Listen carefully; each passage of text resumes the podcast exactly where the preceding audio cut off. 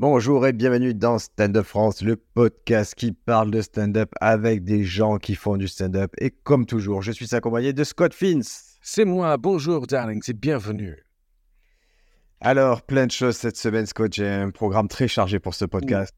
On va voir si on a le temps de tout faire. On essaye. Premier point que je vais aborder avec toi, c'est ce qui s'est passé à la Sorbonne. Alors, récemment, nous sommes quelques-uns, nous avons fait une petite intervention sur un colloque sur le stand-up. Et euh, déjà, j'ai découvert le monde des colloques. Ouh. J'étais pas prêt. J'étais pas prêt. Alors moi, je suis allé à la Sorbonne, mais c'était la fausse Sorbonne.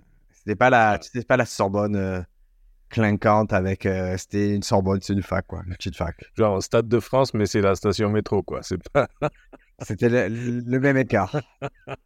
Donc on était dans une petite, une petite salle de classe. euh, je peux même pas dire un amphi, parce que c'était vraiment une petite salle de classe. Donc il y a eu toute une, euh, voilà, il y a eu le, le vendredi, c'était le vendredi 24 novembre. Il y a eu plusieurs sessions. Il y a eu une conférence sur la proto-histoire du stand-up avec Alain Vaillant. Donc ça s'appelait le stand-up avant le stand-up, de l'anthropologie du rire à l'histoire culturelle. Après, il y a eu, euh, voilà, il y a eu des choses assez compliquées jusqu'à ce que, euh, voilà, je ramène ça au plus bas dans la table ronde profession stand-upper. J'étais accompagné euh, de Ambroca, qui est la responsable de programmation du Joke, euh, de Jonathan O'Donnell, qui est un stand-upper, de Paul euh, Weinstein Compar, qui est un stand-upper, et de Fafou, qui est aussi stand-uppeuse et programmatrice d'une, de La Piscine à Paris. Cool. Et donc, euh, c'était marrant parce que les questions qu'on nous posait, c'était. C'est pas celles auxquelles, auxquelles je m'attendais. Tu sais, c'était des choses très terre à terre, très. euh, c'était assez simple, quoi. C'était, tu vois, que c'était les gens qui connaissent pas le stand-up, donc ils ont besoin de connaître la base. Qui vous choisissez pour interagir? Ah oui, ah ouais, ouais, ouais, c'est drôle ça. Ouais, ouais, ouais. Ah oui, Ah, c'est Et- particulier, hein. oui, toi, t'es là avec des trucs préparés, des... parce que oui, voilà, c'est quand, quand il faut être intellectuel avec le stand-up, sans, sans, sans être prétentieux et avoir l'air genre je me la pète, c'est dur de parler simplement et efficacement. Et quand euh, ouais, les gens t'arrivent, comment tu fais pour le track? Ah ben, c'était un peu ça, mais c'est normal. Donc, on a essayé d'adresser euh, tout ça. Je vais vous dire, je vais parler que de mes interventions parce que je, voilà, je veux pas, je veux pas déformer la voix des autres. Parce que les autres, c'était de la merde. Non, non, mais Non. ce qui est intéressant justement, c'est que par exemple, euh, Ambre a parlé de, de ce que c'était le, le Comedy Club, de comment il euh, programmait, comment elle concevait son métier, parce qu'elle, elle est à la fois euh, la directrice du lieu et aussi la, la programmatrice, directrice artistique. Ah oui. Donc elle a ces deux métiers qui sont totalement séparés dans le moment et elle, elle les a fusionnés. Ouais. Et donc, euh, c'est. J'ai dit, c'est bizarre. Et elle en parlait, elle a parlé assez simplement de son parcours. De... Elle est passée de. En gros, elle est rentrée comme serveuse au fridge. euh, Et après, elle vient d'un mode rentrée comme serveuse. Et après, elle a franchi les, les échelons jusqu'à devenir cette euh, fameuse directrice. Et donc, elle explique comment elle, elle voit son métier. C'est-à-dire, euh, il y a les clients, ils doivent être satisfaits, il y a une certaine exigence. Euh, son rapport aux comédiens, ben, les comédiens, ils ont gradué en fait l'accès euh, à leur comédie club, Mhm. le joke, par rapport à ton niveau. Ouais. Donc en gros, tu as, tu as les crash tests, tu as les tests, après tu rentres dans la programmation officielle, après tu as les, les plateaux Hall of Fame, et donc euh, voilà, tout ça, ça a été très séquencé parce que ben, dans la semaine, tu as 256 slots à remplir avec des comédiens. Donc, tu vois qu'ils ont. C'est vrai que quand tu as déjà eu une scène ou un truc, tu t'aperçois ce que c'est de gérer lui comédien. Et là, quand c'est chaque semaine 250, tu sens que c'est passé industriel et il faut que ce soit efficace, qu'il y ait des process. Ben oui, oui, oui, oui. Oui, encore euh, hier, un de mes élèves m'a parlé d'un. Il a été faire un comedy club où le line-up est tiré au sort. Je dis quoi? Parce que c'est. Bon, ici, euh, on est en province, donc les gens se connaissent un peu. Et, tu, peux estimer à peu près ton niveau par rapport au niveau euh, euh, des autres. Tout le monde se connaît un peu. Donc, le line-up, on a quand même une notion des, gens qui sont bien pour ouvrir, pour être les premiers, ou pour, pour être les derniers, etc. Et quand ils me ra- racontent qu'ils ont fait ça en tirage au sort, C'était où? C'était à Tarbes. C'était À Tarbes. C'était la première fois qu'ils qu'ils faisaient du, du stand-up là-bas. Et j'ai la sensation que c'est- c'est un truc pour ne pas euh, blesser l'ego des, des gens et pour ne pas mettre en premier euh, quelqu'un qui veut pas être en premier. Donc, euh, si c'est le hasard qui fait des choses, bon, peut-être que les gens sont, sont, plus à même de dire Ah bon, voilà, j'ai pas eu de chance. Alors que si, si tu dis que toi, tu dis à quelqu'un Toi, tu es le premier, toi, tu es le dernier, c'est ça peut être plus compliqué. Alors, j'imagine là, c'est tout un bus. Bah là, ce qui est drôle pour les premiers derniers à Paris, moi, ce que je découvre sur le plateau, c'est que ça, on discute pas qui est premier, qui est, tu vois, même, on va, on va se porter volontaire, mais dès, quand même, si tu arrives à le, tu vois, si tu arrives à le discuter, mais pas frontalement, de, de passer deuxième, troisième. Moi, j'ai toujours, toujours moi le premier. Moi, c'est chaque fois que je joue, c'est moi le premier. C'est toujours le plus con qui met en. Parce que moi, ah oui, oui, mais c'est ça. C'est en plus quand c'est mon comedy club que j'organise ou que, que c'est nous, bah, on fait venir des gens, donc on se mange le marron d'abord. Et, et euh... D'accord avec ça, ouais. Tu vois, je, je suis plus d'accord avec cette politique-là. Ah oui, mais c'est ça. On a des invités à Marseille. Je dis arrêtez. Euh, c'est une grosse rosta, oui, tu la respectes, tu es avant-dernier, mais les autres, mettez-les dans les premiers comme les autres, comme ça ils font leurs preuves chez nous parce qu'on les a pas vus. Et arrêtez-vous de vous mettre dans une position de merde, vous passez premier, vous chauffez la salle pour eux. Et eux, ils arrivent, ils récoltent les fruits et l'écart, déjà, qui sont meilleurs parce qu'ils ont plus de pratique, l'écart se creuse, se creuse encore, encore plus évident aux yeux des spectateurs parce que vous les avez mis dans une position trop, euh, trop bien. Donc on est là pour mettre bien les gens, mais ça sert à rien de tout sacrifier non plus, de se sacrifier. Oui, oui, c'est ça, c'est ça. C'est ça. Moi, je, je, vois souvent, mais c'est aussi une question d'énergie et de. Mais bon, après, des fois, tu te compliques la tête pour rien parce que tu, tu imagines que euh, tu les mets dans un certain ordre et ça va bien prendre parce qu'il y a des énergies, machin. Et après, euh, tu vois, tu, le public fait que. Euh, le mélange, si tu veux, entre ces gens-là et le public fait un truc différent auquel tu t'attends pas. Et, et des fois, des gens que tu mets en dernier parce qu'ils sont attentifs, ils rebondissent, etc., ils peuvent vraiment clôturer la soirée. Ils viennent, ils viennent, ils font autre chose et ça foire. Donc, c'est jamais vraiment garanti que ça va marcher. Vice versa, des fois, tu te dis cet ordre, il est un peu hasardeux. Et en fait, ça cartonne direct. La première personne, tu t'attendais pas à ce qu'elle prenne directement la foule comme ça. Donc, euh. C'est ça, c'est ça. Et donc, je fais parenthèse linguistique. Allez. Pour tous nos amis, parce que je l'ai répété plusieurs fois ces derniers jours. Line-up. Le mot line-up. Masculin.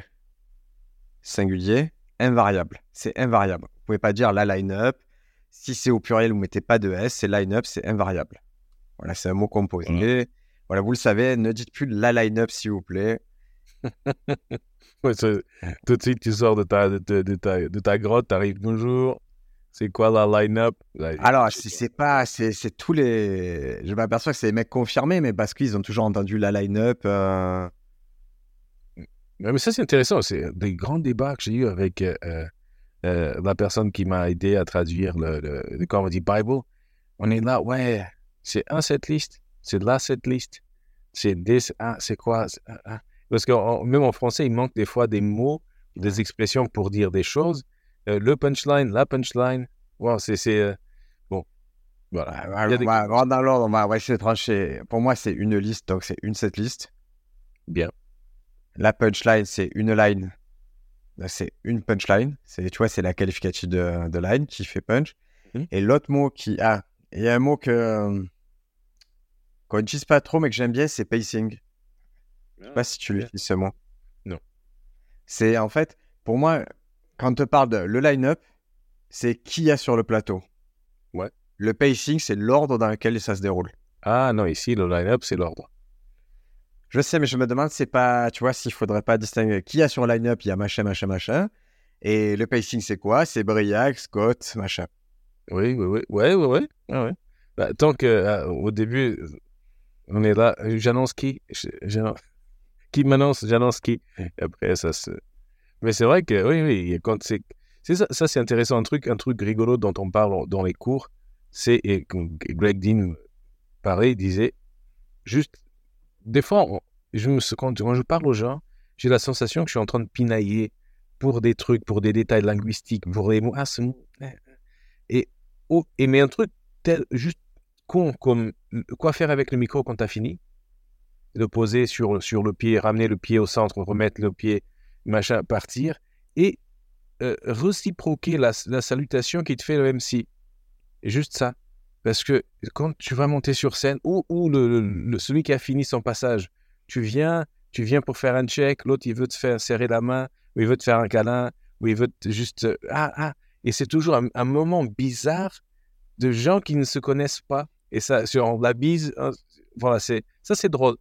Mais c'est vrai que quand les gens, euh, euh, quand le, public a la sensation que, que, ces gens sont là, ils sont plus que des gens qui font la queue pour raconter des blagues, ça, ça, ça arrondit le, le, le spectacle d'une façon assez sympa, et surtout quand les gens peuvent se vanner un peu entre eux. Mais quand tu arrives, toi tu vas pour faire un check, l'autre va pour te faire la bise et machin, et ça fait, voilà, ça fait un truc bizarre. Voilà, c'est chelou. Et même pour, tu sais, pour euh, effectivement, quelqu'un vient t'annoncer, tu montes sur scène, puis euh, je vois que là, la plupart du temps, quand elle pense à l'état, genre du bruit pour euh, Scott qui vient de sortir du bruit pour Scott. Et je me dis, putain, mais c'est on dit tous pareil, du bruit pour ma chaîne, du bruit pour ma chaîne, du bruit pour. Et je- ah, en fait, ça, ça perd un peu de sens. Alors euh, là, fille, j'ai enchaîné 20 plateaux en 4 jours. J'ai dit, bon, il faut, faut que tu réfléchisses à ça, ça te plaît pas. Maintenant, ce que je fais, si- s'il y a quelqu'un à moi, je, je, je monte à personne, je fais Scott, Fins. Euh, Pour, euh, j'ai- je dis pas du bruit, c'est évident qu'il faut faire du bruit pour lui. Il vient de performer, faire un truc très sympa. Et de la même façon, ça arrivé là, après que j'ai joué, que, euh, a un pote qui monte sur scène, pote Sifax, il a dit euh, Vous venez de voir Briac, euh, je crois beaucoup en lui. Ouais, il, a, il a dit des trucs sur moi. Et en fait, ça a valorisé encore ma prestation. Ouais. C'est-à-dire qu'il a dit sincèrement des trucs. sympa. C'était trop bien. Moi, ça m'a fait du bien, tu vois. euh, ego boost, mais dans le bon sens du terme, me dire Ah, c'est bon, c'est cool d'être en équipe. Tu vois, je me suis vraiment senti en équipe parce qu'il a dit ça. Ouais, ouais, ouais, ça c'est intéressant. Et surtout, euh, les intros, quand quelqu'un t'annonce, euh, là il y a de quoi. Euh, euh, aussi quand c'est un MC, quand c'est un MC, parce que des fois quand on s'annonce les uns les autres, euh, les gens sont, sont déjà stressés, stressés de faire leur truc et ils ont leur texte déjà à, à- à- à garder en mémoire. Ils n'ont pas trop de la place pour une intro pour toi, mais si c'est un MC qui présente, euh, tu peux demander à ce qu'on te présente d'une certaine manière. Ouais. Et, et, et là, tu peux déjà avoir un rire avec ça. Il faut que ce soit bien fait, parce que sinon, c'est un peu bidon. Mais, mais c'est déjà une première opportunité. Et l'autre, il est content parce qu'il participe au rire que tu vas avoir. Et toi, tu arrives et tu... Ou il peut déjà avoir un rire avec, ton, avec l'annonce de, ta, de, ta- de ton arrivée. Et ça, ça peut être, euh, ça peut être très sympa. Et aussi, un truc, on dit garder de la même énergie. Ça, c'est drôle. Des fois, je vois des gens bider sa race. Sont- Et maintenant, garder la même énergie pour le prochain. Non, non, Ah, non, je veux pas de cette énergie. Tout sauf ça. Voilà, ça, c'est drôle. Un petit truc de patine, un petit truc de patine aussi qu'on peut vous donner, c'est quand euh, le DJ ou le régisseur vous dit Eh, tu as une musique d'entrée, tu veux une musique particulière ou quoi? Ne répondez pas n'importe quoi, mais ce que tu as ou qu'est-ce que tu as, fais voir, vas-y, montre. Non. Ou soit vous avez un truc et vous dites précisément Je veux les, les Guns N' Roses et tu veux mettre telle chanson, lui, ça lui fait rien du tout de te trouver. Soit vous donnez une précision, un truc très précis, un- n'importe quel truc qui bouge, ça m'ira. Mais Ouais. si vous commencez à fouiller, à lui faire, lui, euh, vas-y, fais-moi écouter ça, fais-moi écouter ça, c'est c'est chiant pour tout le monde. Ah oui, oui, oui. Et surtout, euh, euh, des musiques à genre à 33 secondes. Genre, c'est pas, je sais même pas le début de la chanson. Là, sur 10 heures, ok. Voilà, moi, c'est à partir de 30 secondes. Et tu mets pause et ça fait, c'est un bordel. Alors, tu peux donner les sons aux gens, si tu les as.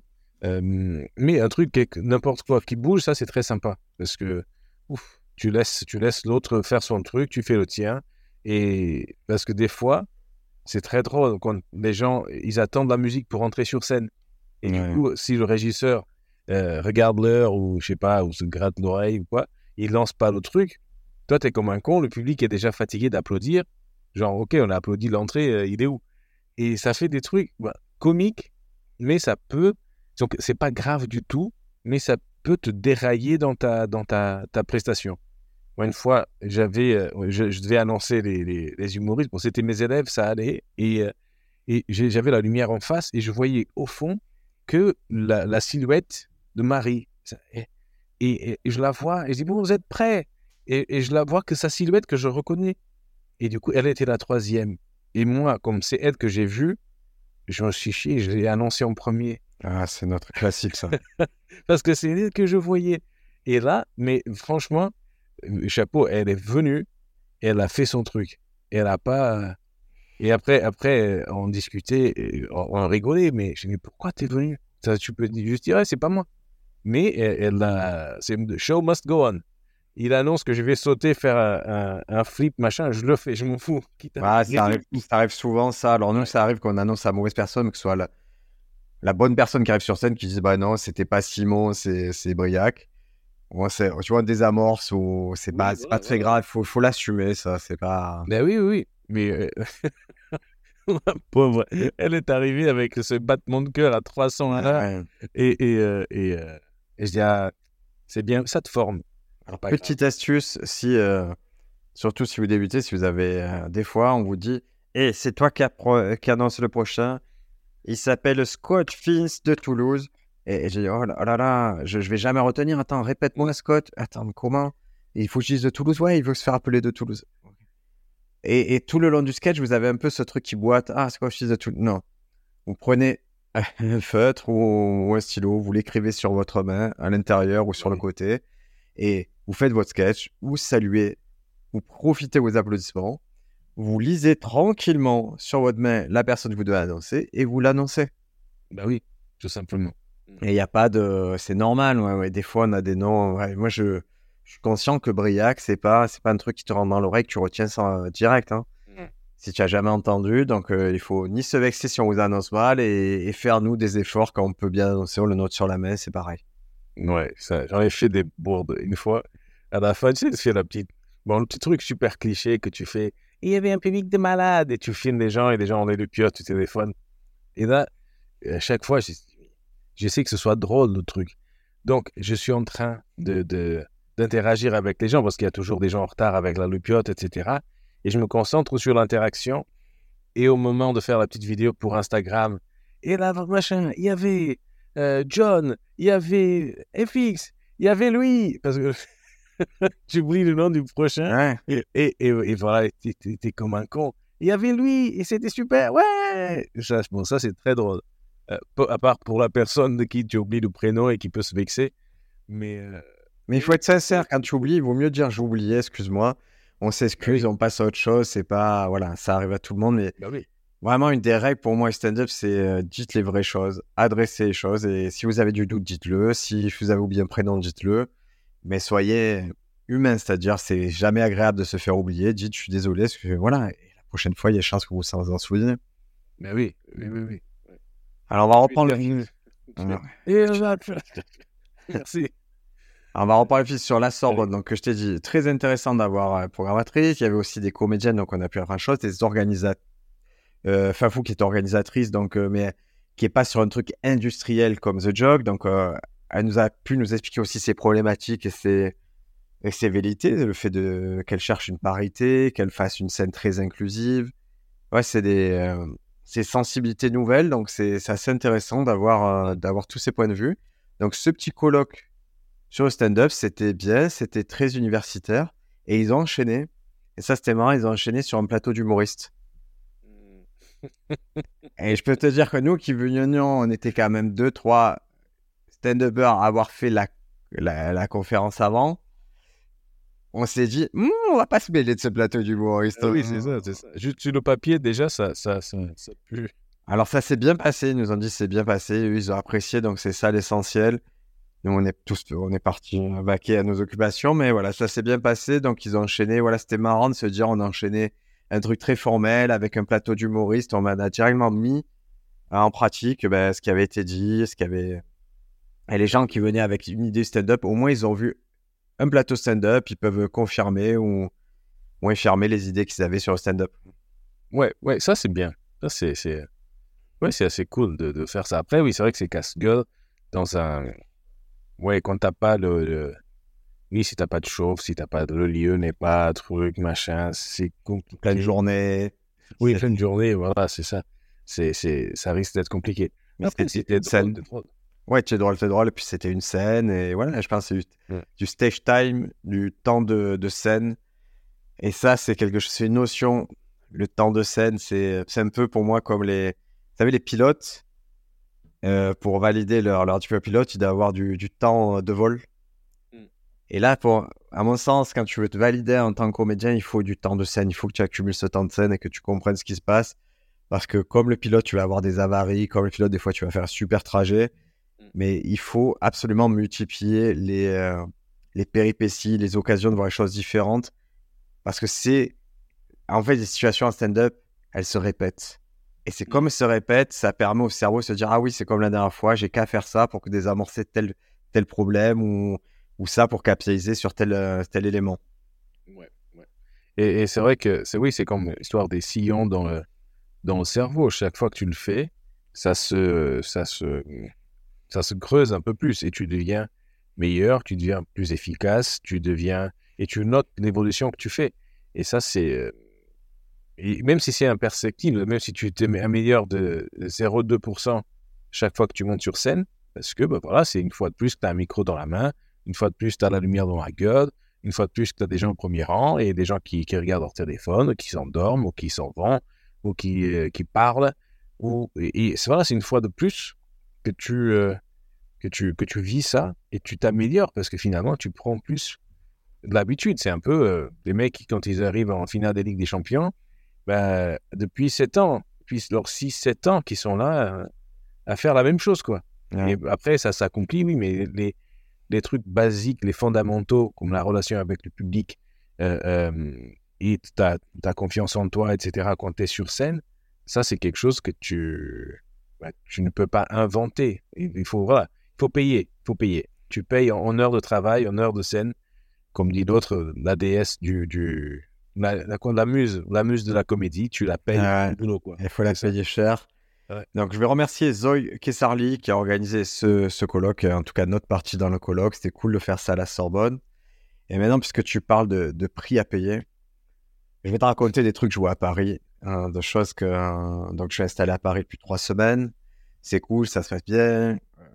Plein de gens connaissent ce podcast, plein de gens connaissent Stand Up France. Euh, Il y a d'ailleurs des gens qui nous remercient euh, pendant le colloque, qui nous ont remerciés pour ce qu'on faisait. Donc euh, voilà, c'est. Je te transmets à chaque fois les messages, mais c'est cool. De, tu vois là, ça donne toujours de la force. Ouais. Et là, je m'aperçois. ah, donc à Paris, tu as cette possibilité de vite emmagasiner le- l'expérience, parce que tu peux jouer plus de fois et tout. Mm. Mais je vois aussi qu'il faut être. Il y a des gens plus déterminés que d'autres. Moi, je vois des petits jeunes dans le froid, attendre deux heures pour espérer parler à l'organisateur du plateau, voir si éventuellement ils peuvent faire 3 5 minutes hors chapeau.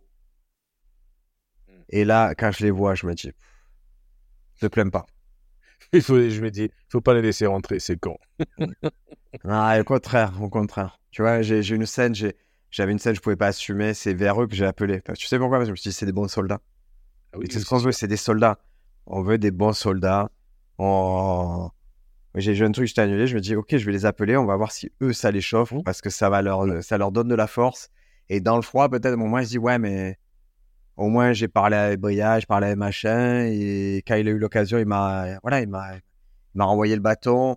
Et c'est, mais on sous-estime à quel point euh, il y a des fous déterminés, mais dans le bon sens du terme, des mecs vraiment déter qui arrivent et qui sont prêts à manger des cailloux euh, autant voire plus que nous. Et voilà, moi je leur tire un chapeau parce que c'est simple. Je vais te dire, c'est pour nous professionnels, c'est simple d'une certaine façon parce que euh, moi je suis payé, que j'aille faire le stand-up, pas, je suis payé. Je suis intermittent. Je, quand j'ai besoin de penser une blague ou quoi, euh, j'ai mes potes euh, à un certain niveau, mes, mes amis stand-up, Elodie et tout, que je- j'envoie un message, euh, ça va me répondre, je vais t'envoyer un truc à toi, tu vas pouvoir Mm. me faire un ping-pong comme ça. Donc j'ai un entourage super positif. Et pour moi, c'est plus simple que pour eux qui sont seuls dans leur coin ou qui sont en petite équipe, qui n'ont pas encore le savoir, qui a la vie qui les tabasse à côté, mais d'une façon positive. Genre, ils viennent d'avoir des enfants et tout. Et c'est trop drôle. J'ai rencontré un mec, là, il avait. euh, il venait d'avoir des jumeaux. Il était dans le froid à attendre, à avoir une petite place en comédie club. Je me dis, mais ces mecs-là, j'espère que. Un, qui vont réussir, et surtout, j'espère que ça sera savoureux. Tu vois, qui se souviendra de ces moments avec, euh, avec bonheur, avec vraiment un truc, se dire, ah, j'ai fait ça, mais je suis là parce que j'ai fait ça. Ah oui, oui, oui, c'est ça. C'est ça. Et surtout, euh, voilà, donc tu parles des gens qui ont des enfants. Moi, j'ai découvert que je voulais faire du stand-up, euh, j'avais déjà deux gosses, une, euh, des dettes de mon divorce, une pension alimentaire. Et là, voilà, va, va, va dire, ah, j'allais vivre à Londres maintenant. Alors que j'ai vécu à Londres. Et j'avais juste ma copine, j'ai vécu à Londres pendant un an et demi. Et je suis allé au Comédie Cédar, ou je ne sais plus comment ça s'appelle, voir du truc et j'étais là, waouh! Et ça m'a même pas traversé l'esprit que je pouvais faire ça et que c'était ça ma voix. Et j'ai dû attendre presque 15 ans avant d'avoir le déclic. Et là, quand tu as le déclic, j'ai bon, et j'ai une vie de famille, j'ai des trucs, bon, maintenant, comment je fais maintenant? Et ça, euh, ces gens-là, franchement, chapeau, parce que c'est ceux qui en ont besoin de la comédie. C'est ça, euh, des gens, les conseils, on les donne un peu des, des gens très confirmés. Ceux qui vont réussir, c'est ceux qui en ont, ceux qui en ont besoin et qui le feront quand même. S'ils n'ont pas de succès, qui, voilà. Donc, ils mettent le travail, ils y vont. Et, et, euh, et moi, par exemple, ici, ici à Toulouse, parlais hier, euh, un cours, et là, je m'acharne sur un des gars qui est, qui est dans mon cours, parce que c'est il, vraiment, il travaille. Donc, plus il travaille, plus je, lui mets, je lui mets plein la gueule pour qu'il continue à travailler, pour que machin. Et, et, euh, il, commence à avoir une réputation. C'est des gens qui, qui, qui, font mes cours, qui sont bons sur scène. Et là, je leur disais, mais attends, il faut réfléchir deux secondes. C'est pas parce que vous faites les cours avec moi que vous êtes bon. Vous faites les cours avec moi parce que vous êtes bon. Parce que si, si voilà, c'est dans la posture de l'éternel étudiant et tu veux apprendre et tu veux et, tu sors de chez toi le dimanche à 20h, de 20, les cours avancés, c'est de 20h à 23h le dimanche soir, et tu viens au froid et tu viens faire les cours, etc. Bon, c'est que tu as quelque chose en toi et peut-être que ça ne donnera rien, peut-être que demain tu changeras d'avis, mais si tu continues, tu as beaucoup plus de chances d'avoir de la chance que quelqu'un qui va Ah, j'ai percé comme ça. Non, c'est beaucoup, beaucoup, beaucoup de travail et, et, euh, c'est encore plus dur parce que l'industrie n'est pas si organisée que ça euh, pour l'instant. Tout à fait. Et, et, je vois encore la parenthèse sur, euh, sur les cours de stand-up. Je ne donne pas de cours de stand-up. Ça fait des années que je n'en donne plus. Pour les cours de stand-up, vous vous adressez à Scott. Pour les masterclass, c'est Scott. Donc moi, je vous redirige toujours vers Scott. Euh, vous trouverez une formule avec lui pour le faire. C'est le plus important, c'est quand même avec lui, vous identifierez la problématique sur laquelle vous voulez intervenir, et il a un programme à la carte pour vous dans cette problématique-là. Ouais, c'est ça, c'est lit. lit, travaille, va sur scène et comprends le truc pour que je puisse te parler. Et juste ça, c'est difficile. Ouais, ce que je peux faire pour vous à certains niveaux et tout, c'est quand je suis sur Paris, si vous avez le budget pour un café latte, euh, il y a des chances que j'ai toujours une demi-journée où j'ai un petit trou, donc on peut aller boire un café, vous me racontez ce, qui se passe et on, en parle. Ça me fait plaisir. Moi, j'aimerais toujours parler de stand-up avec des gens qui aiment le stand-up, donc je parlerai stand-up avec vous, mais je donnerai pas de cours. Voilà, je, peux vous orienter, vous donner moi ce que je ressens et vers où j'irai, mais voilà, je je peux pas faire plus que ça pour. Euh, mais je le fais avec plaisir. Hein, ceci dit, voilà, ou même si vous me voyez en plateau euh, Interrompez-moi. c'est ce qui se passe, c'est ce qui se passe, mais c'est pas, c'est pas grave. On prend le temps et, et je préfère dire viens, on s'appelle. Tu vois, je donne mon numéro à tous ceux qui souhaitent. Ils ont mon numéro, ils m'appellent et on trouve toujours un moment après pour en parler parce que des fois c'est sur il y a des gens qui ont des problématiques de bah, je débute, je sais pas quoi faire. Bon, bah, ça, c'est pas le plus dur. Puis il y en a qui sont lancés, qui disent bon, ben moi j'ai le spectacle, mais je coince sur, sur tel aspect du spectacle. Donc il y a des aspects où je peux, voilà, où j'ai plus de, certitude que d'autres. Hmm. j'aime bien quand les gens, voilà, c'est certains même collègues, hein, qui, les potes qui me demandent des fois des opinions sur des trucs. Et, ce qui est le plus satisfaisant, c'est quand les gens arrivent avec une question précise. Genre, ils ont réfléchi sur le truc, ils ont travaillé sur le truc, ils ont une problématique particulière et, et ils, te, ils te, voilà, ils te demandent juste de regarder différemment euh, leur truc, mais il y a des gens qui, sortent de scène. Alors, tu as un retour à me faire? Et tu viens de passer 10 minutes sur scène. Je, passerai 3 heures à te faire des retours. Est-ce que tu as une question spécifique? Ah non, non. Ah bah, j'étais très bien alors. Vas-y, continue. Mais le problème, c'est que c'est que toute remarque en dehors de c'était très bien, je la trouve compliquée, moi. Je trouve ça vraiment compliqué, sauf le truc hyper précis. Je Déjà, les conseils, on va, voilà, c'est conseils sollicités qu'il faut donner. Déjà, d'une. Et euh, ouais, je, je me concentre vraiment surtout quand je vois des gens qui, qui sont assez jeunes et tout, leur dire ça, ça m'a fait rire. Tu vois, c'est c'est une indication. Elle me dit ça, ça m'a fait rire. Je, c'est un peu un clin d'œil pour dire pousse là-dedans parce que ça, c'était vraiment trop drôle. Ça m'a accroché l'oreille. Ouais. Quand ils sont plus, plus confirmés, que je peux me permettre qu'on a des liens, tu vois, je peux me permettre sur des trucs de dire hé, il y a plein de trucs que j'ai trouvé trop cool, mais je suis resté sur ma fin. Tu aurais pu aller dix fois plus loin. Sachant que c'est un conseil qu'on peut donner à 99% des gens. Tu pourrais aller plus loin sur plein de phases Ouais. c'est clair, tu as ta persona, elle est marrante et tout. J'aurais tellement aimé qu'au lieu d'avoir euh, 10 sujets, tu en fasses que 3 et qu'ils soient vraiment poussés, que ce soit ça. mortel. hein. Oui, oui, oui. Ça, déjà, déjà ça. Et faites moins de sujets, les gars. Moins. Euh, et, et plus en profondeur.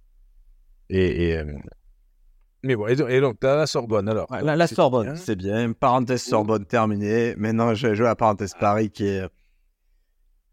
C'est, pas évident de retourner à Paris. C'est, euh, Donc, moi, je suis installé là-bas. C'est ce qui est. C'est pas évident parce que tout n'est pas encore ouvert pour moi. C'est quand même plus ouvert que pour la plupart des gens, forcément, parce que j'arrive avec euh, voilà, un certain bagage, une réputation, euh, des réseaux sociaux, tout ça et un savoir-faire. Mais qu'est-ce que c'est excitant, mon ami? C'est trop bien, c'est excitant. Je suis avec une effervescence. Tu touches tous les niveaux de. Tous les niveaux stand-up, les mecs qui attendent la porte, donc qui ont froid, qui n'ont pas beaucoup de stand-up, les mecs qui font ça depuis longtemps, qui eux ont une certaine vision, ceux qui, qui pensent qu'ils devraient être stars et qui comprennent pas pourquoi ils sont pas des stars alors que quand même ils font des super trucs, des super premières parties ou quoi. Des mecs qui ont été stars qui le sont plus et qui, qui continuent à taffer leurs petites blagues. C'est trop bien de voir ce panel-là. Ça fait, euh, ça fait un bien fou, moi, au niveau stand-up, forcément. Je passe de je joue à une fois par semaine à, à 4-5 fois par soir. Donc, euh, mon level, il- il- c'est plus le même déjà.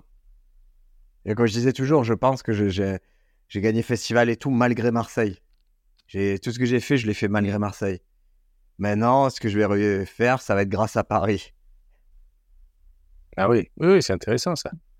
Et donc le game, il est pas pareil. Quand j'arrive, tu sais, j'ai pas une mémorisation incroyable. Et là, j'arrive avec une idée à 18h. Je vais jouer jusqu'à minuit. Je sais que mon idée, elle va devenir de plus en plus fine. Je vais enlever les mots, rajouter les mots, comprendre ce qu'ils ont compris, pas compris. Enlever. Le lendemain, allez, on repart. Et l'idée qui était un peu au milieu de mon sketch au début, un peu bâtard, là, pouf, elle arrive maintenant au début de sketch parce que ça y est, elle est solide. Elle adresse un truc que je voulais vraiment adresser. Et c'est c'est super fort, quoi. C'est c'est moi ce que j'aime, c'est être entouré de gens qui me disent viens travailler. C'est pas viens jouer chez moi, c'est viens travailler chez Ah moi. oui, oui. Viens bosser parce qu'on sait que tu vas venir bosser. J'adore ça. Mais oui, oui, oui, ça c'est cool. Ouais, ouais. Et sûrement d'avoir cette, euh, cette liberté. Pareil, j'ai une copine, elle dit, quand elle voit le line-up, euh, elle, elle dit Ah euh, merde, je peux pas tester des trucs là parce que il y a un tel, il y a un tel, ils vont penser que je suis nul et que machin, donc il faut que je sois euh, euh, au top et tout et tout. Et Mais juste cette pression là, bon, ça, ça peut te préparer mieux parce que si la compétition un peu, est un peu plus féroce, tu vas plus euh, euh, travailler sérieusement parce que sinon ça va se voir. Et, et, mais en même temps, ce qui compte, c'est le public, quoi. Et des fois, on oublie ça. C'est ça, et puis c'est gradué. Je te dis, nous, il y a des scènes, 18h. Tu as une demi-salle. Vas-y, fais satisfait le public, mais, mais tu peux tester. Après, quand tu es au gymnase ou quoi, que c'est blindé, les gens, ils ont payé du bel argent, sors-leur ton meilleur. Sors-leur ton meilleur. Et si au milieu de ton meilleur, tu veux placer un truc test parce que tu sens qu'ils sont chauds et que ça va passer sans problème, vas-y, mais c'est pas la même ambiance. Tu vois, moi, c'est même pas la même approche. Quand il y a quelques scènes où, il faut triompher, bah, tu triomphes. Il y a quelques scènes où tu dois, tu peux travailler, tu as une marche pour euh, un peu de d'incertitude. Vas-y, c'est fait pour ça aussi. Mais par contre, je me sers jamais oui. euh, du prétexte vous êtes pas beaucoup, je teste. Tu vois, je, je moi, c'est pas ça. C'est pas une béquille. Le fait d'annoncer un test, c'est pas une béquille. J'arrive, je fais tout, je crois en tout pareil. Je déroule. Tant pis, si, si vous avez, si vous pensez que c'est du matériel sûr et que c'était pas du sûr, que vous n'avez pas apprécié, que c'était moyen, bah, c'est que c'était moyen en fait. C'était super moyen ce que j'ai fait. Et vous devez me prendre à l'orée de ce que c'était. C'était moyen cette partie-là. Je l'entends. Ben oui, oui, mais ça, c'est. Moi, je trouve ça euh, vraiment euh, euh, dommage quand des gens arrivent, ils disent Ah, je... eh, ça vous dérange pas si je teste deux, trois blagues, je vais juste tester deux, trois blagues. Et pourquoi faire? Parce que pourquoi tu testerais des blagues? Ah, c'est pour les améliorer. Donc, toi, tu me sers de la merde pour que je te dise que c'est de la merde, pour que tu l'améliores, pour que tu ailles servir une meilleure version de ce que tu m'as fait à quelqu'un d'autre. C'est quoi ce délire? C'est. c'est, voilà. Des gens qui viennent tester avec leur téléphone. Euh, ils sortent le portal pour lire les trucs. Et en plus, euh, ils ne trouvent pas, évidemment, parce qu'entre-temps, avec le stress, ils sont allés sur Insta, ils sont allés sur machin, ils ne trouvent plus la phrase ou le texte qu'ils voulaient. Et donc, tu es là, tu attends que la personne trouve sa blague de test pour te la faire. Et c'est un truc ultra artificiel. Vraiment, c'est ah ouais. Et après, bien sûr. Et je, pense qu'en plus, ça mine la blague. Tu dis, si tu annonces et où tu t'excuses, ah, je suis désolé, j'ai fait tester des trucs c'est tu, tu, suspends la crédulité du public parce qu'ils sont là à croire que tout ce que tu dis, ça vient, c'est une, c'est une inspiration du moment et c'est cool. Et finalement, non. C'est. Ah, je sais pas, moi, ça arrive avec ça. pour répondre à la mémorisation où je fais que du test et j'arrive, j'ai un carnet, je dis, je sais de nouvelles choses.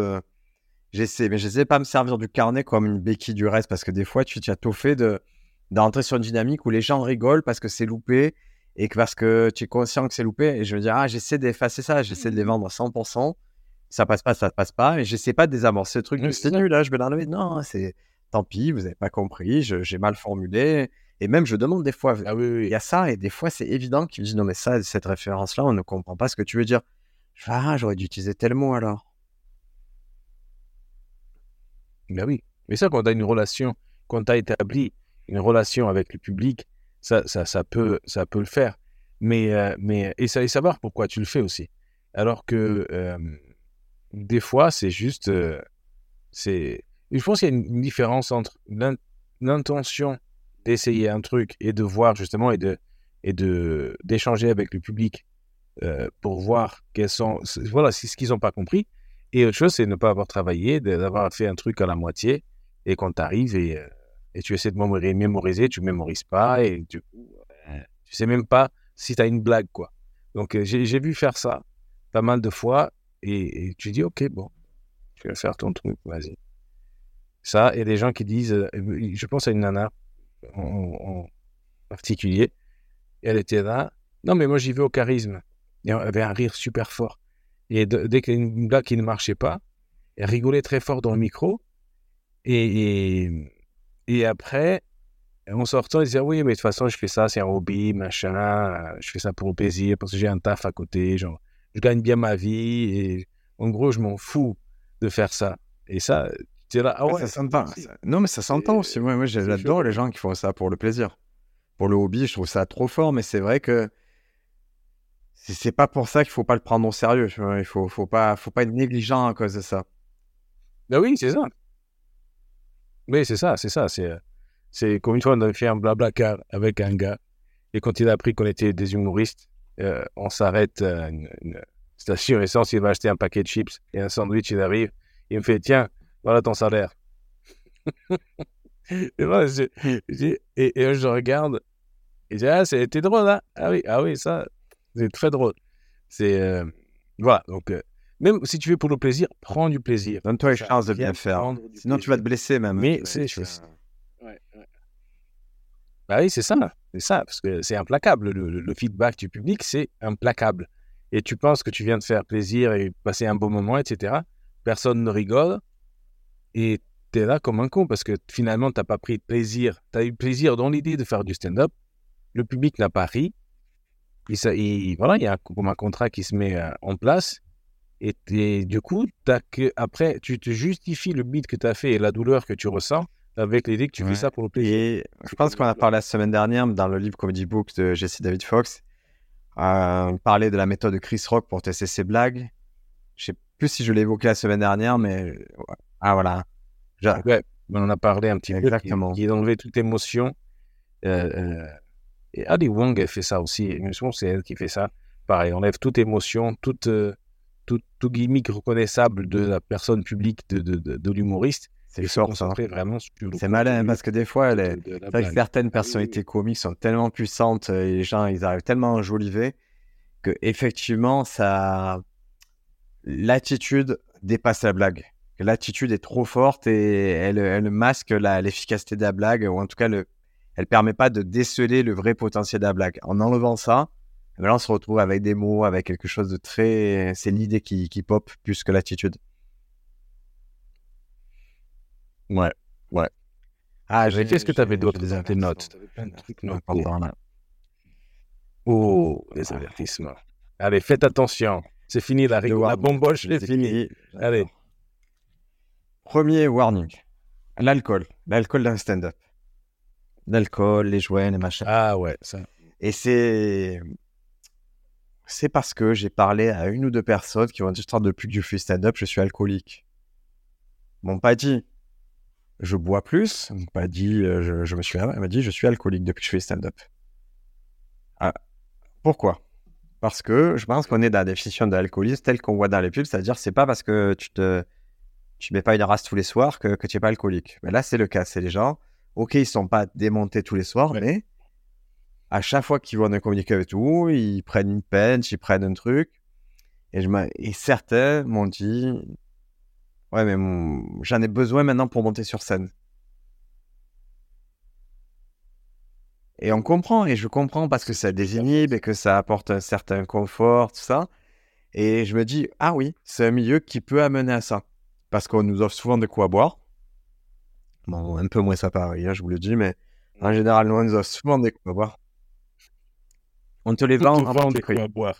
On te les Non, mais vend. c'est vrai. hein. C'est pour te dire, dans les comic clubs, on ça. fait. Mais ça arrive que les barman soient tellement sympas qu'ils te- qu'ils t'offrent un coup, un demi ou quoi. Et c'est vrai que tu as tôt fait de te dire bon, mais qu'est-ce que je bois? Je bois un demi, je, je me prends un petit Ricard, un petit truc comme ça. Et je crois que quand vous voyez, quand vous arrivez à identifier ça, euh, c'est un moment où il faut, l'adresser. Soit vous vous limitez, vous avez la force physique de dire ben non, mais je bois une bière par semaine quand je vais en comedy club. Soit vous dites carrément, ben non, là c'est l'endroit où je travaille, ben ça sera que du coca, du coca zéro, des trucs comme ça. Soit vous vivez la, vie d'aloca, vous dites non, mais moi je suis là pour, vivre une vie dingue et sortir en boîte après, ben ça c'est un choix, mais, vous allez le payer. C'est, compliqué, c'est des spirales qui sont compliquées si vous associez monter sur scène à boire d'alcool. C'est deux choses qui vont se répondre euh, presque positivement au début, mais qui vont au fur et à mesure, ça va se dégrader cette relation-là. Et, et ce que disait Greg, euh, Greg Dean, il dit euh, déjà, euh, quand tu commences, si tu bois un verre avant une petite scène, Ouais. plus la salle est grande, plus tu auras besoin de boire. Euh, et, et en plus, pour faire du stand-up, tu as besoin d'être à 110% de ton cerveau. Et l'alcool ne fait rien. L'alcool ne te donne rien. Et moi, il m'enlève l'accès, oui, il m'enlève l'accès à certaines capacités de réflexion. Dès, dès que je suis, je n'ai plus accès à une Ah partie de moi qui est, qui est un peu plus rapide, un peu plus maligne. Hop, ça me cloisonne ça et je, je sais que juste, comme si je, je mettais vraiment un mur. Et je pense que des fois, je dois le faire pour euh, inconsciemment en me disant, ben non, tu veux pas accéder à ça, lève-le. Mais en vrai, c'est c'est très complexe. hein. Ça, ça me laisse que sur mes acquis, l'alcool. Ah oui, oui, moi c'était drôle. J'ai un pote qui, une fois, une fois, il avait bu avant de jouer et, il avait des trucs de texte, c'était trop drôle. Parce qu'en plus, c'est un gars qui, fait, qui faisait le même texte pendant, je sais pas, deux, trois ans, c'était exactement la même chose. Euh, et- et jamais, le mec, il oubliait une seule virgule de son texte. Et là, ce soir-là, il est là. J'ai un truc de texte. J'ai un truc de texte. Je sais pas ce que je vais dire. Et nous, on était trois derrière. Et à, à l'unisson, on, on- on continuait son sketch avec les mots, l'intonation, etc. Et c'était trop drôle. Il était là. Ah oui, oui, exactement. Oui, oui, je disais ça. Et là, il, continue. Et euh, un petit peu plus tard, pareil, un trou de texte. Et nous trois, pareil, on continue à donner son texte parce qu'on le connaissait par cœur. Mais c'est vrai qu'il y a beaucoup, beaucoup, beaucoup d'humoristes qui ont des vrais problèmes euh, euh, avec les substances. Euh, moi, mon idole de tous les temps, euh, un de mes idoles, Billy Connolly, c'est, voilà, c'était, il se dément après le spectacle, mais il était alcoolique, mais, mais sévère, et, et des, des joints et des trucs. Il dit qu'il a décidé d'arrêter quand il s'est réveillé, parce que les, les, les, roadies, les gens du son, etc., qui l'accompagnaient en tournée, faisaient des teufs dans sa chambre. Lui, il fumait un, pétard d'une drogue, un truc chelou, et ça, ça, le, ça l'éteignait pour la nuit. Et les autres, ils faisaient une fête. Et quand ils se réveillaient le matin, l'appart était tout déglingué. Il était là, putain, je me souviens de rien. Et j'ai tout déglingué et tout. Et un jour, il, il se réveille avec du vomi sur les cheveux. Et il dit, oh là là, mais c'est la décadence et tout. Et quand il ramasse un peu de vomi de ses cheveux, il se rend compte que le vomi, c'était un truc qu'il n'avait pas mangé. et c'était une nana qui, qui, avait vomi sur lui pendant qu'il était. Euh, voilà. Propre sur lui. Hein. John Mulaney, John Mulaney qui, qui, qui a l'air très. très Berg, on a perdu Mitchell ah comme ça, on perd des gens comme ça. Euh, euh, plus récemment en France, Jérémy Ferrari qui, qui s'est confié sur ses problèmes d'addiction. Et donc voilà, c'est quelque chose, vous voyez, si vous arrivez à l'identifier, euh, n'hésitez pas à vous faire aider. C'est peut-être, des fois, c'est plus simple. Si vous en parlez autour de vous, ça peut aussi vous aider dans le sens où ben, on, évitera de vous offrir à boire. voilà, on, je pense que les gens auront un comportement responsable par rapport à ça. Ouais. Voilà, essayez. Et c'est ça le truc, hein, quand parce que je sais que quand on voit quelqu'un qui boit beaucoup et tout le monde en parle derrière son dos, évidemment, finalement, ce n'est pas, pas les affaires de qui que ce soit à part de la personne intéressée, mais personne n'est en autorité d'aller lui dire, écoute, tu devrais réduire un peu, tu devrais machin, parce que déjà, l'alcoolique, le premier truc qu'il te dit, c'est que euh, non, j'arrête je veux. Et ça met tout le monde dans une position compliquée. Donc, c'est, vaut mieux justement parler, écoutez, j'essaye de, voilà, de ne pas boire ou de boire moins. Et surtout, dans, dans le showbiz, la drogue, c'est un truc de fou. Elle est partout. Mais ça vous fait faire des erreurs aussi. Moi, j'ai vu des comédiens faire des grosses erreurs parce qu'ils ont commencé à accepter un verre, deux verres. Puis eux-mêmes, ils ont recommandé un verre sans se rendre compte que ben, c'est la production qui payait. Ils ont laissé des ardoises énormes. Euh, ça a mis tout le monde dans une position un peu, un peu délicate. Ça ne vous rend pas fiable. Euh, ça vous rend plus employable. Euh, voilà. Et oui, tout le monde, c'est. Oui, il y a une tolérance, dire oui, il avait il a dit telle chose, telle chose, telle chose, mais tout le monde se dit oui, c'est quand même le fond de sa pensée.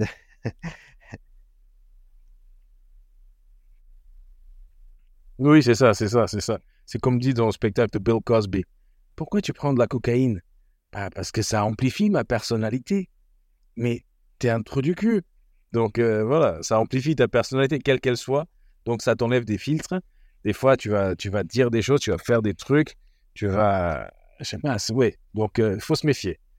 C'est con de, de, le dire, mais c'est comme dire il ne faut pas boire et conduire. Mais c'est bien d'en parler, je vous le dis, c'est bien d'en parler. Par exemple, ouais, c'est deux personnes qui m'en ont parlé distinctement et, et je suis content qu'elles m'en aient parlé. J'ai pu, voilà, j'ai pu donner mes petits, mon avis sur ça, mes recommandations. Et, et je pense, j'espère que se sont sentis écoutés, qu'elles trouveront la force, en tout cas la, la discipline pour, euh, pour euh, mettre fin à ce cycle-là qui, qui, est, qui est vraiment qui est, qui est, en préambule. Hein. Je voyais bien que ce sont pas, c'était pas ivre morte chaque soir, mais, mais elle-même sentait que c'était pas bien pour elle. Et ce rythme-là, tu sais, moi je le ressens à Paris, c'est que tu tombes vite d'un rythme de vampire.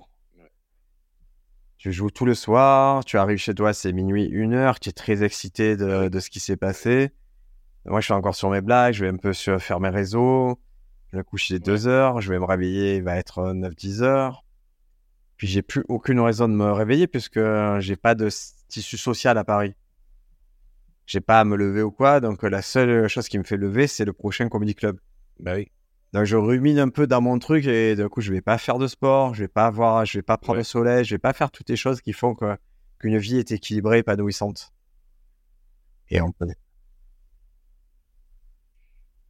Ouais. Et, encore pour donner une, une, une, euh, une, image de comment le réseau, euh, l'industrie en France est assez balbutiement quelque part, un de mes profs à l'école de Greg Dean était lui un, alcoolique abstinent depuis 30 ans et il faisait partie d'une troupe de c'était comme une entreprise de stand-up qui était des tous étaient tous des humoristes en rémission, en rémission ou en abstinence, etc. Et ils faisaient le tour de tous les, les, réunions, des trucs ça, euh, de, des alcooliques anonymes.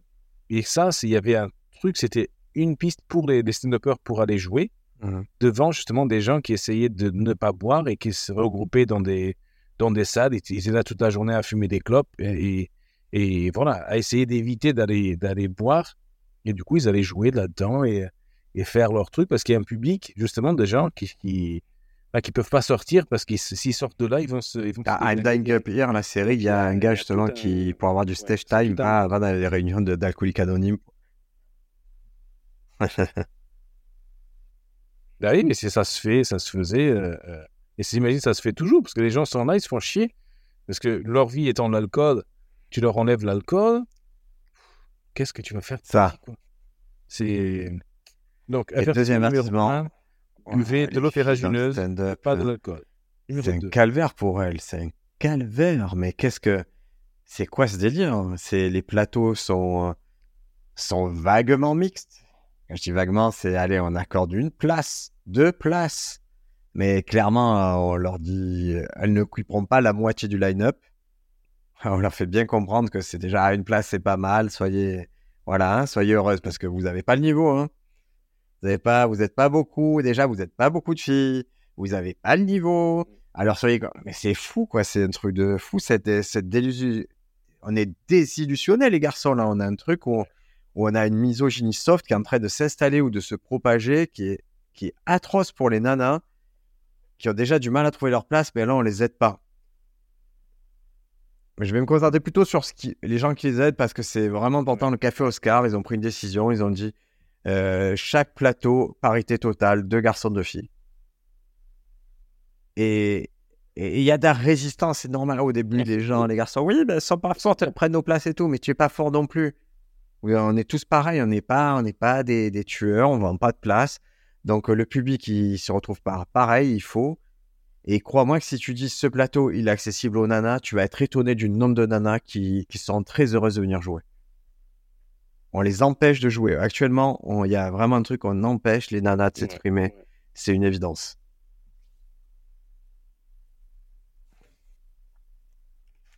Ben oui, oui, oui, oui, oui. Et, et- et des fois, on les empêche de s'exprimer et des fois, quand on veut leur faire s'exprimer, on fait maladroitement. J'ai vu une- un post, j'avais commenté, tu avais publié un truc sur ça, euh, un mème, et j'avais pas vu passer un truc sur les réseaux.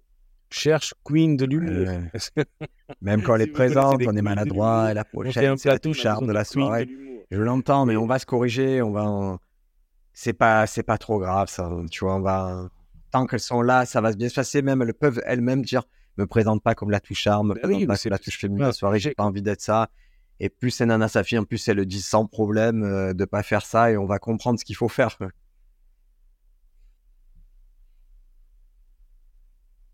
Ben oui, oui, oui. C'est, c'est, ouais, quand t'es... Mais bon, c'est, on a tous euh, euh, une dose de privilège qui n'est pas méritée, qui est aléatoire, qui nous tombe dessus, Euh, comme on a une dose de, de complications, de difficultés qu'on ne mérite pas non plus et qui nous tombe dessus. Et, là, par exemple, Judy Carter, dans son livre, quand elle parle de la première fois qu'un un MC l'a présenté, et maintenant, le prochain comique, il est spécial parce que lui, il a des nichons. et, et, te- et voilà, c'est, c'est, c'est, c'est, un, c'est un monde qui est difficile, qui est, qui est, qui est- il faut avoir la niaque, il faut vraiment être motivé et savoir que tu vas te manger plein de trucs. euh, euh, Je suis. quand tu n'es pas dans la démographie euh, normale. Moi, je sais, euh, 40 ans, voilà, 40 ans, euh, je vais avoir plus de mal à, à faire des, castings pour passer au, je sais pas, au printemps du rire ou de machin, euh, euh, parce que il y a le jeu, là, il y a le truc du jeune humoriste, voilà, le jeune humoriste qui a euh, 24 ans, 25 ans, qui est, qui est un peu dans cette, dans cette catégorie de gens, bah, déjà, qui, qui ont le temps pour se former, pour, pour, pour s'améliorer. Toi, tu débarques à 40 ans, tu dis, ah oui, Mais il faut aussi qu'on. Et- et- Ouais, mais il faut aussi que. mais, mais voilà, c'est, il faut quand on a- composer avec Moi, j'ai une pas- exemple. Voilà, maintenant la règle simple que je communique à tout le monde. Si vous gérez un plateau, euh, imposez la parité. Battez-vous pour imposer la parité. Si vous ne gérez pas le plateau, que vous juste vous êtes euh, invité ou quoi, militez pour la parité, c'est-à-dire essayez de pas vous retrouver qu'entre mecs et tout. Et c'est pas que moi, moi j'adore les boys clubs. hein. Moi, je suis Tiens, moi, je, viens d'activités où on est qu'entre garçons, hein, le crossfit et tout, on est souvent, nous, nos groupes de... Voilà. euh, ok, on est en garçons, mais là, dans le scénario, il n'y a rien qui justifie ça. Donc, euh, militer pour qu'il y ait plus de, de personnes Quand il y a un désistement, ben, c'est toujours plus facile d'appeler une demoiselle ou quoi. Faites-le. Et, et, je peux entendre la critique, elles sont moins à la base. Donc, il y en a, quand on retrouve dans l'élite, il y en a moins. Oui, mais en vrai, on joue pas dans l'élite souvent. Et pour la plupart des plateaux, les nanas, elles seraient là. Et c'est un cercle vertueux. Euh, vous donnez plus de place, elles ont plus de confiance, elles deviennent meilleures, elles traînent, euh, tu vois, elles, elles, ouvrent aussi, elles inspirent. N'oubliez pas ça aussi, hein, l'inspiration. Car un spectateur, une jeune spectatrice vient, elle a 12-13 ans, elle voit une nana sur scène dire des trucs puissants, ça peut totalement l'inspirer. Quand elle a vu six mecs parler de PlayStation, de colocation, de, de YouPorn, ça lui inspire quoi? Qu'est-ce qu'elle va se dire? Dame Ouais, c'est intéressant. Ouais. après, c'est ça. C'est sans être euh, euh, paternaliste, c'est toujours compliqué. Moi, ici, avec, avec mes, plateaux, euh, les gens se demandent à jouer et ils jouent. Voilà, c'est, on ne va pas dire, OK, on, met un plateau en attente jusqu'à ce qu'il y ait des filles qui s'inscrivent, parce qu'il n'y en a pas, maintenant il y a beaucoup de plateaux et, pas, et justement pas assez de filles. Mais c'est. Euh, comment dire Voilà, il faut, il, faut, il faut se battre, c'est ça. Il faut que les filles se battent avec ça. Mais nous, on doit leur faciliter la tâche. Hein, dans les grandes villes, facilitons la tâche. la, la demande est énorme, l'offre est. Ah mais dans l'offre, ça doit être 50-50, sachant qu'on ne joue pas la finale de la Ligue des Champions. Moi, tous les trucs où on peut s'entraîner, je, je, je, me sens la responsabilité d'accorder autant de crédit aux hommes qu'aux femmes et d'ouvrir les portes aux hommes, aux femmes. Et sachant que je te jure que tu, je, je, je crois pas qu'on puisse me qualifier de féministe. Je suis pas du tout dans cette lutte-là. J'ai pas les arguments, j'ai même pas les subtilités, je suis pas éduqué à ça. Et ça aussi, il faut le comprendre, je suis pas éduqué. Donc, ce qui va se passer, c'est que quand quelqu'un me dit, moi, j'ai tel problème, que ce soit une nana, quelqu'un avec qui est racisé ou quoi, qui me dit, ben moi, j'ai pas accès à tel plateau parce que j'ai ce problème, je me dis pas, eh non, c'est parce que tu n'es pas assez fort. Et si toi, tu le ressens comme ça, que, tu, que la barrière, c'est ça, je peux rien y faire. Je suis désolé que tu le ressentes comme ça. Ah j'espère que c'est pas ça. Si c'est ça, ben, j'espère que ça changera. Mais tu vois, je ne remets pas en question le ressenti des gens qui se disent, moi, je suis une nana racisée, c'est plus dur d'avoir accès à certaines choses. Parce que je crois que c'est vrai. Et il y a seule chose que je peux faire, c'est à mon niveau, ne pas regarder ça. Et quand c'est moi, appliquer les valeurs que je trouve les miennes.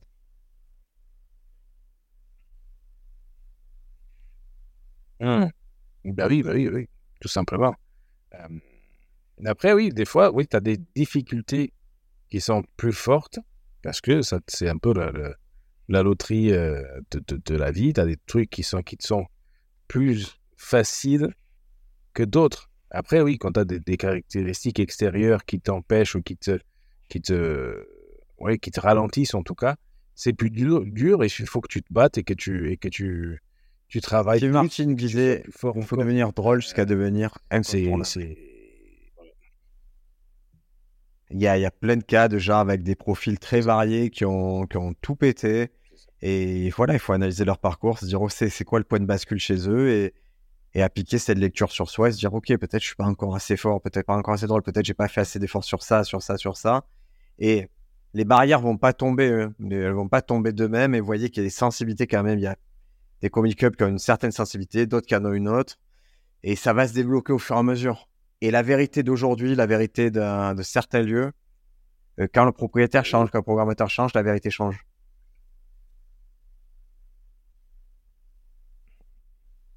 Ben oui. Ben oui.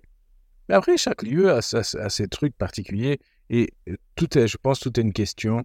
Euh, le, truc du capitalisme sans, sans, scrupule, euh, il, est, il, est, il y a ses côtés positifs, justement, ce que dit Steve Martin. Tu deviens drôle jusqu'à ce que tu deviennes incontournable. Tu peux être un trou de balle, mais tu es un trou de balle, mais tu remplis des sièges, les gens vont te faire jouer. Parce que c'est comme ça. Regarde, Gad Elmaleh. Moi, j'aime beaucoup Gad Elmaleh. Et quand il y a eu ce scandale, machin, tout le monde, ah, Gad Elmaleh, ah, Gad Elmaleh, il a traversé le désert, il sort de l'autre côté. Et ça aussi, c'est toujours là. Hein. Ça, ça aussi, c'est toujours là. Il y aura toujours ce petit caillou dans la chaussure. mais c'est pas l'essentiel. Bah oui, c'est ça, c'est ça. Et tant que le public est avec lui bah, les gens, les producteurs, le truc, machin, la télé, etc., bah, ils sont avec lui aussi parce qu'eux, ils veulent vendre. Lui, c'est une valeur sûre. Hop là, en plus, ce petit truc rajoute un petit peu de, de à la situation. Et très bien, et on y va. Et, donc, vous, si vous êtes drôle, si vous êtes euh, fort et forte, et bah, les, gens des plateaux sont contents de vous faire jouer. Mais il ne faut pas s'arrêter, justement, comme dit dans le bouquin de la guerre de l'art. Voilà, se plaindre, c'est. Alors, je, pour terminer le travailler, c'est mieux. Un petit trivia, une petite question. Euh, c'est euh, Ghislain Blick qui m'a apporté ce petit trivia. Donc, je lui rends tout le crédit. C'est lui qui amène ça. On va voir si tu sais. Quel Français figure parmi les photos des humoristes affichés au Comedy Store à Los Angeles Oh là. Quel Français Roland McDan. Tu connais l'histoire de Roland McDan un peu? Wow. Alors Roland McDan, en fait, il a eu une carrière aux États-Unis dans les années 80. Que ça. Il est allé travailler là-bas, ouais. Il est allé taffer là-bas et il est allé en Ouais. full frontal, c'est-à-dire il est vraiment allé au Comedy Store au moment où, où ça bougeait. Euh, Donc ça, en 86, septembre 86, il passe à Los Angeles, une audition au Comedy Store Ah oui. sur Sunset Boulevard. Il est engagé et se produit pour un spectacle de 20 minutes en anglais. Il y reste un an. Et après, en 89, il participe à l'émission Star Search sur NBC. Wow. Et là, il est élu meilleur comique étranger. Ah oui. Et donc, il continue. euh, voilà, il a continué. Là, il a bossé là-bas. Il a même bossé. euh, il, a, il, a, il a été. euh, il a interprété un flic français dans, dans la série Perda sur CBS. Il a passé 9 ans, en fait, à tourner aux États-Unis avant de revenir en France. Et, et nous, on le sait pourquoi qu'il a fait ça aux États-Unis en revenant en France, parce qu'il est tombé dans Copy Comics. Il a copié des sketchs de Bill Cosby et tout, mais c'est normal parce que, imagine, c'est trop autant de temps là-bas. Pendant 9 ans, il n'y a pas d'internet et tout. Pendant 9 ans, tu vois les meilleurs actes au monde, tu les fréquentes, tu reviens, tu dis, bah, Bah oui. pourquoi j'écrirai un nouveau truc alors qu'il y a Bill Cosby, il me sert le meilleur sketch sur un plateau.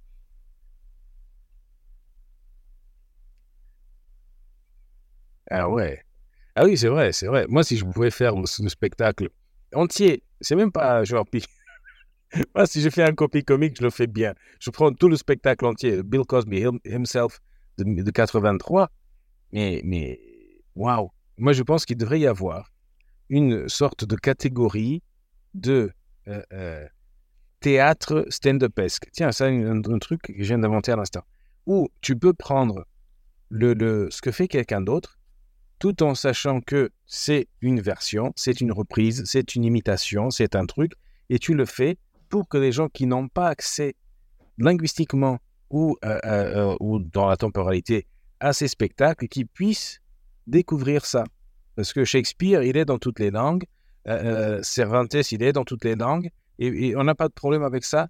Et, et, et ça, et des fois, c'est joué, rejoué, rejoué, et on n'a pas de problème avec ça. Donc, euh, euh, je préfère que quelqu'un prenne ce spectacle de Bill Cosby, le fasse en français, plutôt que d'essayer d'apprendre l'anglais à des Français et, d'essayer de les, de les intéresser as une à idée ce de génie, spectacle. puisque Et bon, je dis ça. Vers 2015-2016, mon ancien producteur qui m'a dit écoute, j'ai une idée de génie. Ce qu'on va faire, c'est on va faire un spectacle. Un truc qui n'a jamais été fait. Tu vois, il y a, il y a les tournées où les gens ils reprennent des vieilles chansons, là, les stars du stars de la chanson. On va faire pareil pour les humoristes. Mais c'est c'est Julien Lepers, qui à l'époque vient d'être euh, limogé de, de Questions pour un champion. Où il était sur la fête. C'est Julien Lepers qui va. Ouais. qui va m'arrêter, ouais. Qui va, présenter ça. Et qui va monter sur scène. Et qui va reprendre des vieilles blagues de tout le monde, des classiques, de Raymond DeVos, de machin, comme ça. Il va faire un classique. Et me dit, toi, tu vas écrire le lion de tout ça. Tu vas écrire ce spectacle-là. Ok. Il me dit, j'ai une idée. C'est Alain Sachs qui va mettre en scène.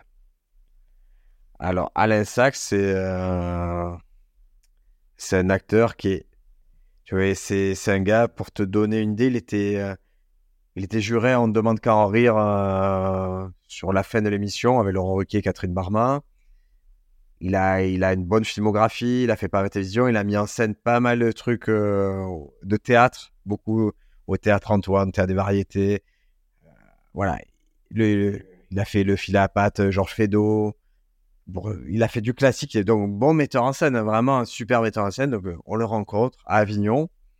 Et la conversation est un peu lunaire. C'est-à-dire qu'il a, lui, ouais, ouais, samedi, avec, euh, comme il s'appelle, Julien Lepers. Mais Julien Lepers, il est ingérable dans ce contexte-là.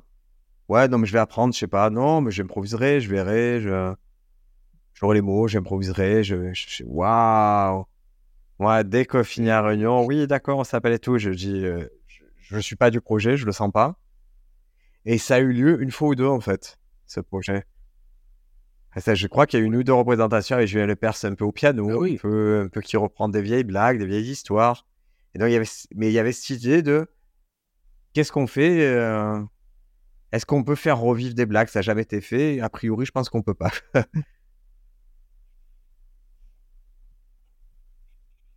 Oui, oui, oui, oui. C'est, c'est, petit- c'est, c'est, bah, c'est plus euh, comme un fantasme de se dire j'aime tellement ce truc, je trouve que c'est tellement bien et j'aimerais que tout le monde profite de ça. J'ai envoyé des sketchs de Bill Cosby, de, de Billy Connolly à mon frère. il rigolait, il disait même Google, les sous-titres, même Google comprend pas ce qu'il dit de- avec son accent écossais, si, si, si marqué. Et, euh, et voilà, donc c'est, c'est, euh, c'est ça. Sinon, j'ai eu des questions. J'ai Ça va faire l'objet d'un autre podcast. euh, euh, pour Moi, je tout te traiter ici, mais on fera termine peut-être ce euh, podcast-là parce qu'il est assez dense. Et si, si- et peut-être enregistrer le prochain dans la foulée, on va voir, on sait pas. On, on va voir ça en off. Les amis, merci de nous avoir écoutés. Si vous voulez masterclass, des cours de Allez, stand-up ou voir Scott, ça se passe à Toulouse ou sur ses réseaux sociaux, Scott Fins. Si vous voulez acheter le guide ultime du stand-up, il est disponible sur Amazon, uniquement sur Amazon. Vous pouvez aussi me le demander si vous êtes à Marseille ou Paris. Je vous le remets en main propre contre un café et, euh, et, et 25 euros. Parce qu'il est, il est un peu moins cher en, en- il est un peu moins cher en physique quand je vous le remets en main propre. Voilà, Je peux, eh, je peux même écrire un petit mot si vous le souhaitez dedans. voilà. Encore une fois, le guide quoi. ultime du stand-up, c'est le, c'est la méthode que j'ai écrite, je pense, euh, la plus aboutie pour permettre aux gens de démarrer, s'améliorer, se confirmer en stand-up. Pour l'instant, j'ai les retours que j'ai, je, suis content qu'il aide des gens. Je serai encore plus content que plus de gens se approprient la méthode de 420 pages pour aller plus loin. Là, il y a un peu de latence entre les gens qui ont le livre et les gens qui peuvent l'appliquer. Mais déjà, je vois que les gens disent il y a un résultat, ça m'a donné des pistes. À minima, vous avez des éléments concrets pour vous améliorer. Donc euh, voilà, ça peut que vous aider. À la semaine prochaine.